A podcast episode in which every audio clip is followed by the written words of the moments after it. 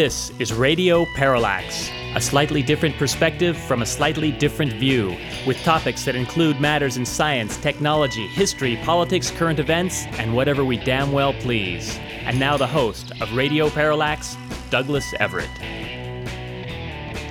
Welcome to the program. In our second segment today, we will continue the discussion we started last week with UC Berkeley professor Peter Dale Scott about his book, The Road to 9 11 Wealth, Empire, and the Future of America.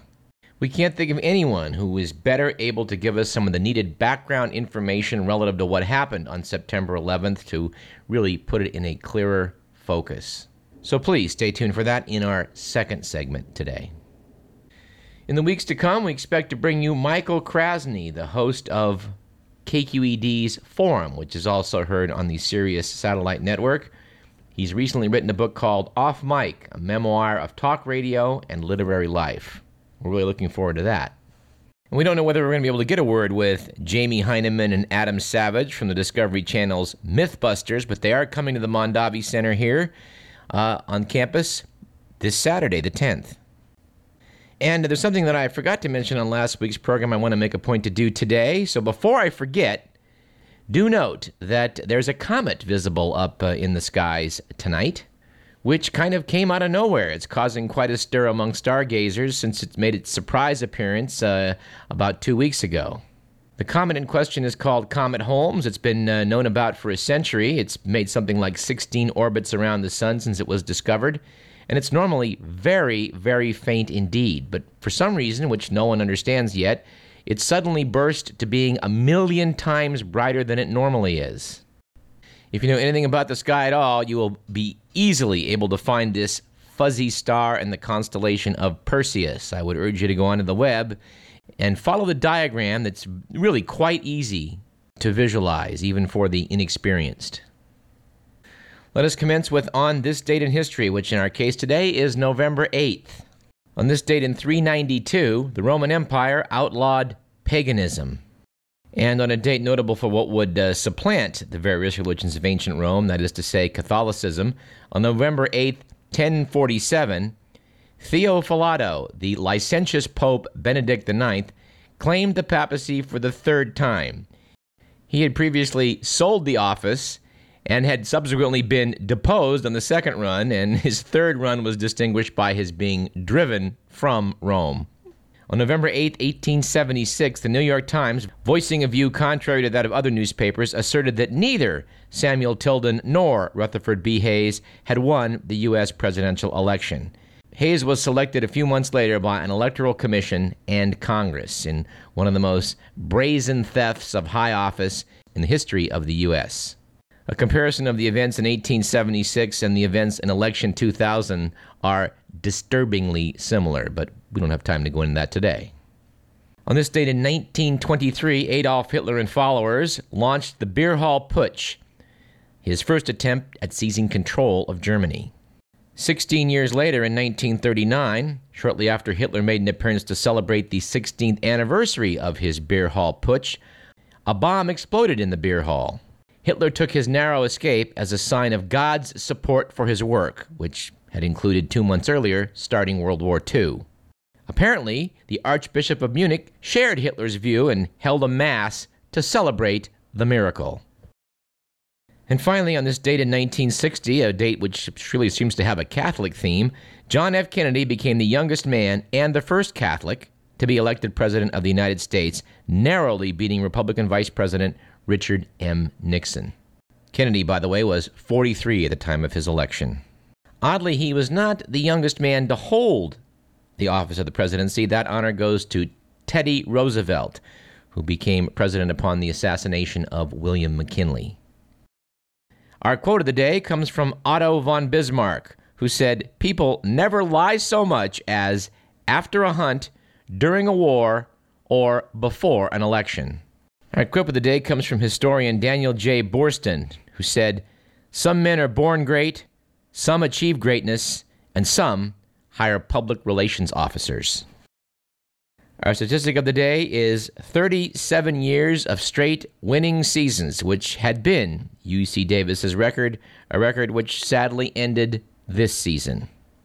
Yes, it is tough to move up to Division One and still uh, win more games than you lose.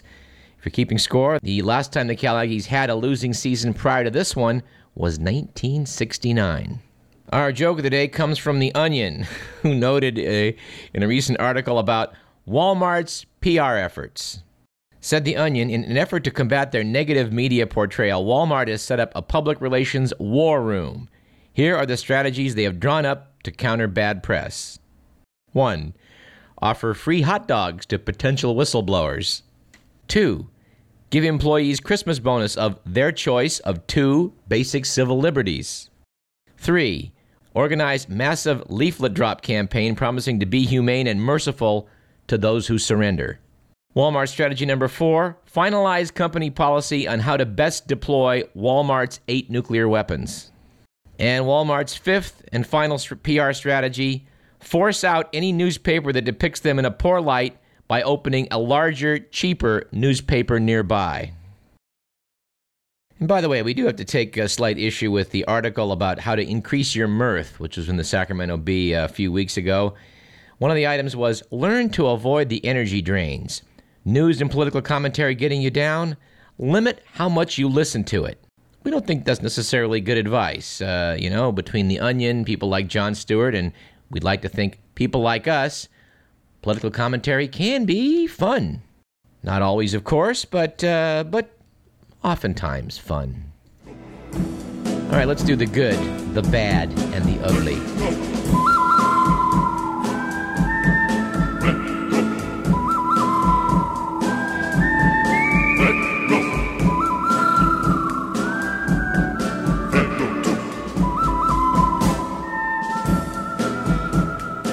Was a good week recently for your tax dollars at work when Alaska's Governor Sarah Palin finally canceled the obscure construction project that became such a damning symbol of greed and corruption in the last Republican Congress. The bridge in question, you may recall, was going to cost federal taxpayers $400 million for the purpose of seeing the Alaska town of Ketchikan, population 7,000, connected to its airport on a nearby island, population 50. The U.S. Senator who earmarked the funds for the bridge, Ted Stevens, is now the subject of an FBI bribery probe. It turned out that may have been a, uh, a bad week for your tax dollars at work. When at about the same time as this last item appeared, it was revealed that the term Bible study may have a new meaning in the state of Alabama. Alabama became the first state to approve a state funded textbook for non devotional Bible instruction. The state school board recently introduced The Bible and Its Influence, a text some civil libertarians actually applaud for steering clear of church state violation. We here at Radio Parallax think this actually could be a, a good use of taxpayer dollars, depending on how it's done. The Bible is certainly the most influential book in the history of Western civilization, something very much worthy of study. But again, the devil's in the details. We'll have to make a call uh, sometime early next year to our friend uh, Steve Chiatakis, who works for uh, Alabama Public Radio, to see if he can update us on that story. And finally, it was an ugly week uh, a couple weeks back for CCRs, better known as Conditions, Covenants, and Restrictions after Hispanic leaders in a Dallas suburb denounced as racist a proposal to ban residents from painting their houses in garish colors. The city council in Farmers Branch, Texas, where most houses are brick with neutral painted trim, have yet to vote on the new color standards, which some residents say would protect property values. Elizabeth Villafranca, whose family owns a Mexican restaurant in town, says the proposal is discriminatory Controlling the color you paint your house is basically profiling the Hispanic community, she says. We all know who paints their houses tropical colors. You know, and I got to say that is one thing I always liked about going down uh, south of the border into Mexico. Those those beautiful bright pastel colors people paint their homes, I think, are quite striking and quite attractive. So I hope the uh, city council in uh, Farmers Branch, Texas, why is it always Texas, will you know get with the program here and you know lighten up. We'll have more to say about, uh, you know, uh, local governmental knuckleheads a little bit later on this program.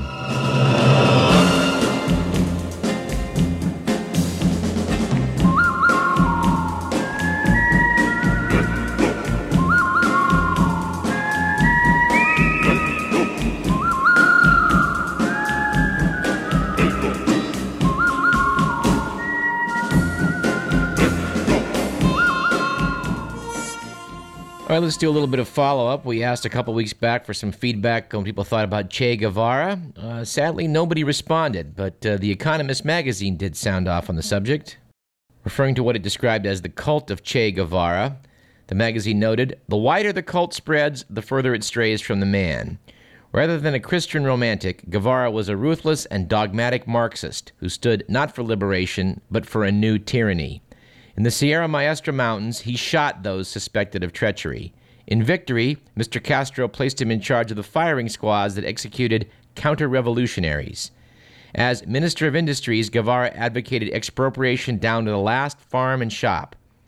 His exhortation to guerrilla warfare, irrespective of political circumstances, lured thousands of idealistic Latin Americans to their deaths, helped to create brutal dictatorships, and delayed the achievement of democracy.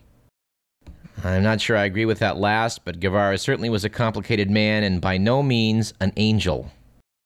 I have personally been to Che Guevara's mausoleum, and it certainly seems that the, the Cuban government spent a lot of money uh, to continue to use his image as, you know, really being the poster boy of the Cuban Revolution uh, for political purposes. I've, uh, I've read it alleged by people who are fairly knowledgeable that uh, Fidel wanted to make doggone sure that Che got out of the country, owing to the fact that he was a charismatic leader like himself. And uh, I've heard him accused of basically setting him up to get killed in a foreign adventure, which of course eventually happened. Now, whether that's true or not, I don't know. But um, the people saying it were very knowledgeable. And again, dear listener, feel free to sound off on this subject yourself by writing to info at radioparallax.com. We made passing mention a few weeks ago to, uh, to Freedom's Watch, the deep pocketed conservative group that's led by two former senior White House officials, which has gone on a public relations offensive. Uh, it should be noted that uh, last month, Freedom Watch set out to sponsor a private forum of 20 experts on radical Islam that was to make the case that Iran poses a direct threat to the security of the United States. I'm quite certain you'll be hearing more about Islamo fascism in the months to come. The Israeli newspaper Haaretz reported in September that Rabbi Eric Yoffie, president of the Union for Reform Judaism, representing 900 congregations and 1.5 million Jews, quote, accused American media, politicians, and religious groups of demonizing Islam and turning Muslims into satanic figures. Paul Craig Roberts, who was Assistant Secretary of the Treasury in the Reagan administration, agrees, noting Rabbi Yoffie is certainly correct. In America, there's only one side to the issue. An entire industry has been created that is devoted to demonizing Islam. Books abound that misrepresent Islam as the greatest possible threat to Western civilization and seek to instill fear and hatred of Muslims in America. For example, Norman Podhoretz proclaiming World War IV, the long struggle against Islamofascism. Daniel Pipes shrieking that militant Islam reaches America. Lee Harris warning of the suicide of reason, radical Islam's threat to the West. I was strolling around a bookstore in Santa Cruz last week and noticed many books of this ilk. One uh, similar load of bull book we mentioned on last week's program was Curveball Spies, Lies, and the Con Man Who Caused a War we're sad to note uh, that um, the point of this book that one defector from Iraq seems to be responsible for our faulty intelligence regarding weapons of mass destruction in Iraq seems to be uh, bought hook, line, and sinker by the people at 60 Minutes. It's so unbelievable that 60 Minutes could present this to the American public uh, as if one con man was responsible for faulty intelligence. When actually, let me let me just quote from from from the transcript, apparently from the CBS broadcast. The analyst believed Curveball because he named names. He claimed that Dr. Basil El Saati, a noted nuclear scientist, was a senior official in Iraq's mobile bioweapons program. British intelligence found Dr. Basil outside of Iraq and pressed him on this alleged bioweapons facility site. Rafid Alwan told German intelligence that you personally were fully involved in the project to use Jer el Nadaf for mobile biological weapons, the doctor was advised. Big lie, the doctor replied. If something were going on there, Dr. Basil said, he definitely would have known about it. The questioner then asked, Well, there are some people in the American intelligence community who believe that seed purification is a cover for biological weapons production. No, it really was seed purification, the doctor replied. Dr. Basil pointed out that if he'd been working on something top secret, then why did Saddam let him emigrate from Iraq in 1999? Good question. Apparently, Curveball didn't have an answer to it, uh, and yet they're still elected to believe this guy.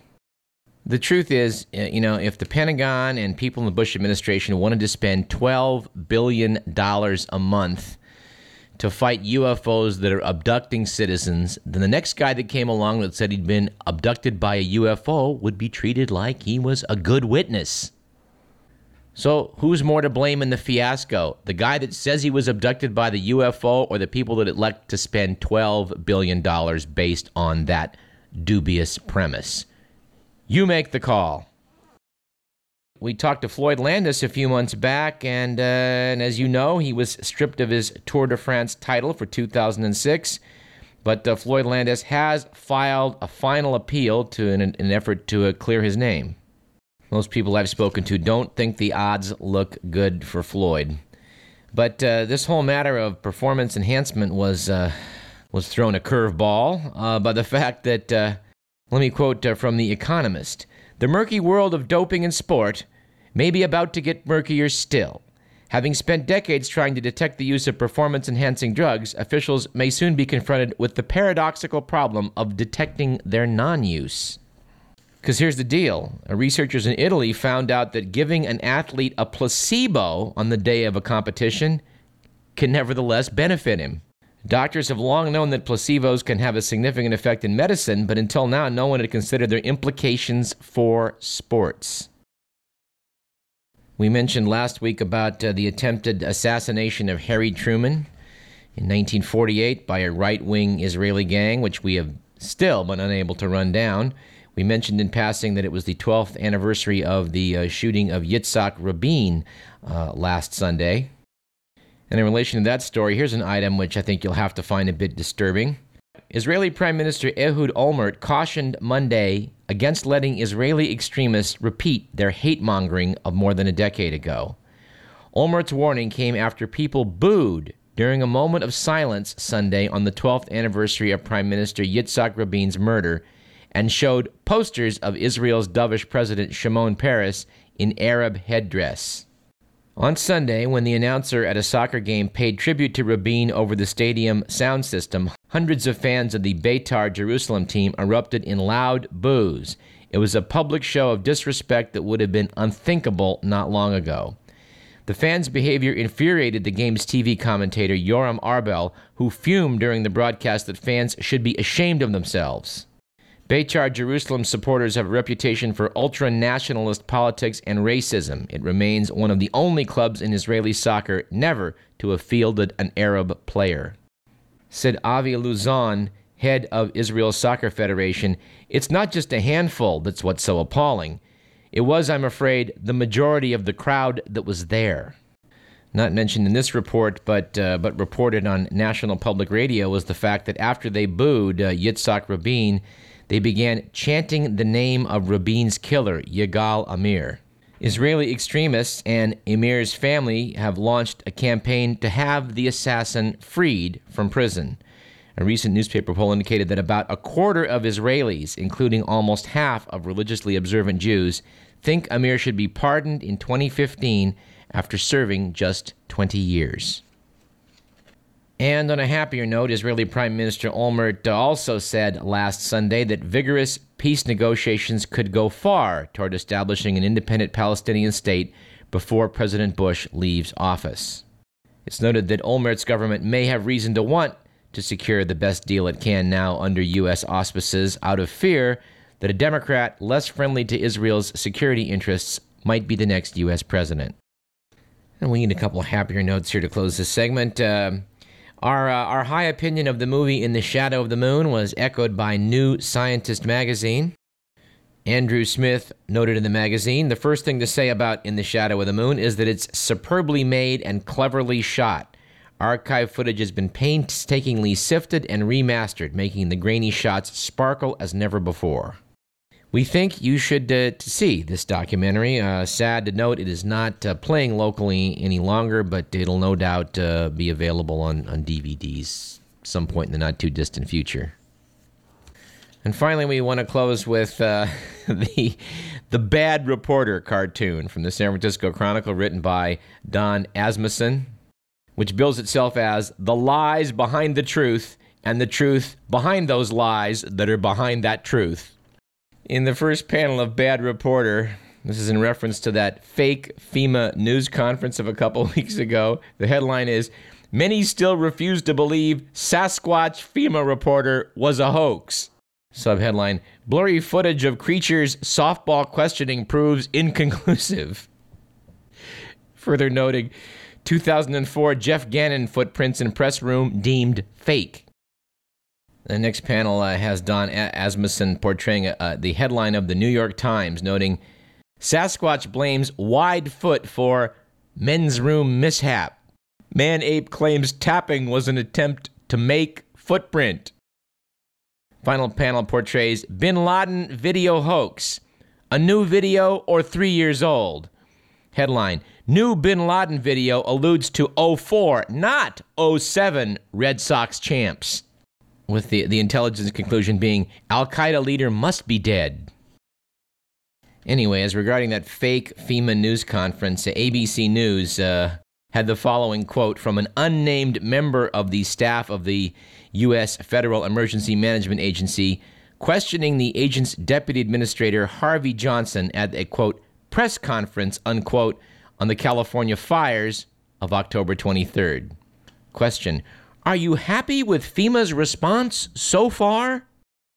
New Scientist magazine noted the event was held at such short notice that no real journalists could get there.